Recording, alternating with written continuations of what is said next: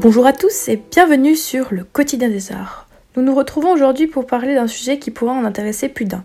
En effet, il est au cœur de nombreux débats depuis quelques années maintenant et concerne plus particulièrement l'éducation de nos enfants. Ainsi, une question se pose. Nos enfants sont-ils dans les meilleures conditions pour apprendre? Utilise-t-on les meilleurs moyens pour expliquer les choses? Voilà le sujet de ce reportage. Aussi étonnant que cela puisse paraître, nous allons aujourd'hui discuter d'une nouvelle manière de retenir une leçon ou de comprendre un problème de maths. Et non, nous ne parlons pas d'une méthode révolutionnaire qui dispenserait nos enfants d'apprendre leurs leçons, mais bien d'utiliser un autre outil pour apprendre, le bon vieux dessin. Pour la première partie de ce reportage, nous allons interroger Marie-Noël, professeure des écoles qui utilise d'ores et déjà le dessin en classe et qui va nous donner son avis sur le sujet. En quoi pensez-vous que le dessin peut être utile aux enfants au quotidien? Euh, dans, les problèmes et la géométrie, par exemple, il faut, il faut faire le schéma de la figure qui est décrite ou alors euh, symboliser un problème additif, par exemple. Il faut, il faut, faire un schéma et eux, ils savent pas le faire au départ parce qu'il faut leur apprendre à symboliser les choses. Pensez-vous que les dessins animés peuvent être une alternative intéressante aux documentaires classiques, souvent mal assimilés par les enfants? Par exemple, au vaisseau, il y avait une émission, enfin, il y avait un petit endroit là pour s'isoler. Les enfants regardaient un film sur euh, comment on faisait les bébés. Et comme il n'y avait pas d'image, ils, apprenaient, mais sans mettre un homme, une femme. ça les aidait, ils en rigolaient. Mais alors, comment utilisez-vous le dessin avec vos élèves?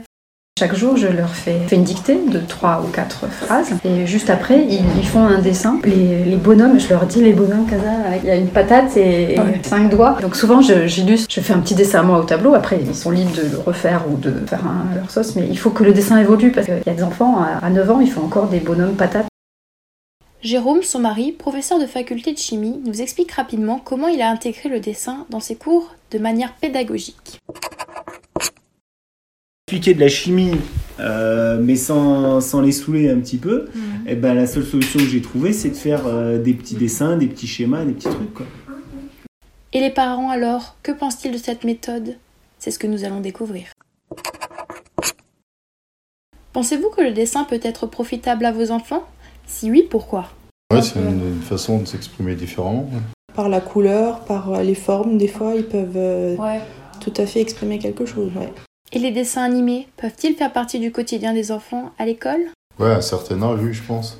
Après, peut-être pas sur toute la vie, mais il y a des périodes où les dessins animés sont euh, éducatifs. Pour la dernière partie de ce reportage, nous nous rendons dans une cour de récréation pour interroger les principaux concernés. Et pour cela, nous avons discuté avec Léane et Titouan, deux élèves de primaire, qui nous ont donné leur avis très tranché sur le sujet. On a fait euh, des concours de dessin une seule fois dans l'année, hein, tous les ans. Comme des temps.